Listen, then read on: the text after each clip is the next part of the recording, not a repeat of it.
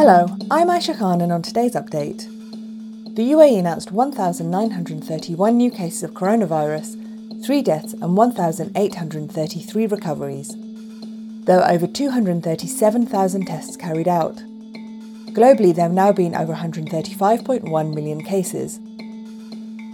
The U A E announced working hours for private sector employees during Ramadan.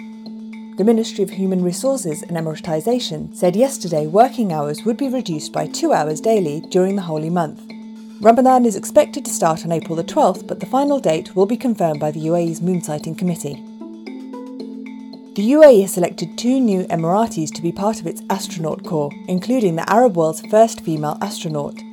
Sheikh Mohammed bin Rashid, Vice President and ruler of Dubai, announced on Saturday that Nora al-Mutrushi had been selected to be part of the country's astronaut corps.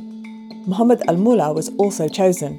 four thousand three hundred five Emiratis applied to the programme, including one thousand four hundred female applicants. The duo are now colleagues of Hazza al-Mansouri, the first Emirati in space, and reserve astronaut Sultan al-Nayedi. The selection of the two new astronauts echoes the U A E's focus on equal opportunities for women. An Emirates flight carrying only vaccinated passengers and crew took to the skies on Saturday to celebrate the success of the U A E's immunisation programme. The short flight left Dubai International Airport at about midday, returning at about two thirty p m. Tickets for the landmark flight were one thousand dirhams for economy and two thousand dirhams for business class. All proceeds will be donated to the Emirates Airline Foundation, a non-profit charity organisation that supports projects around the world aimed at improving the quality of life for disadvantaged children. An Israeli study published on Saturday suggested the South African variant of the coronavirus can break through Pfizer's COVID nineteen vaccine.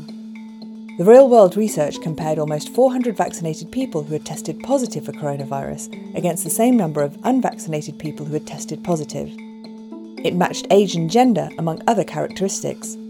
Among patients who had received two doses of the vaccine, the variant's prevalence rate was eight times higher than those unvaccinated, five point four percent versus zero point seven percent.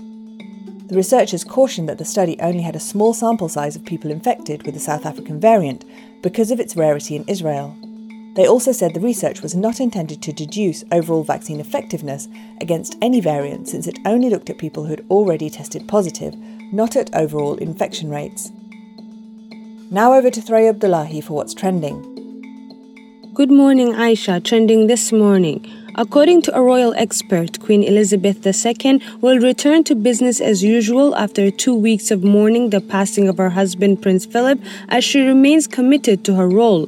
Also trending this morning, the World Health Organization has criticized the unfair distribution of coronavirus vaccines between rich and poor countries and describes it as a shocking global COVID vaccine divide.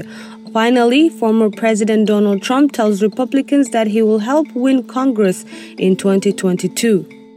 That's it for today's update. For our full range of podcasts, head to the podcast section of the national news dot com.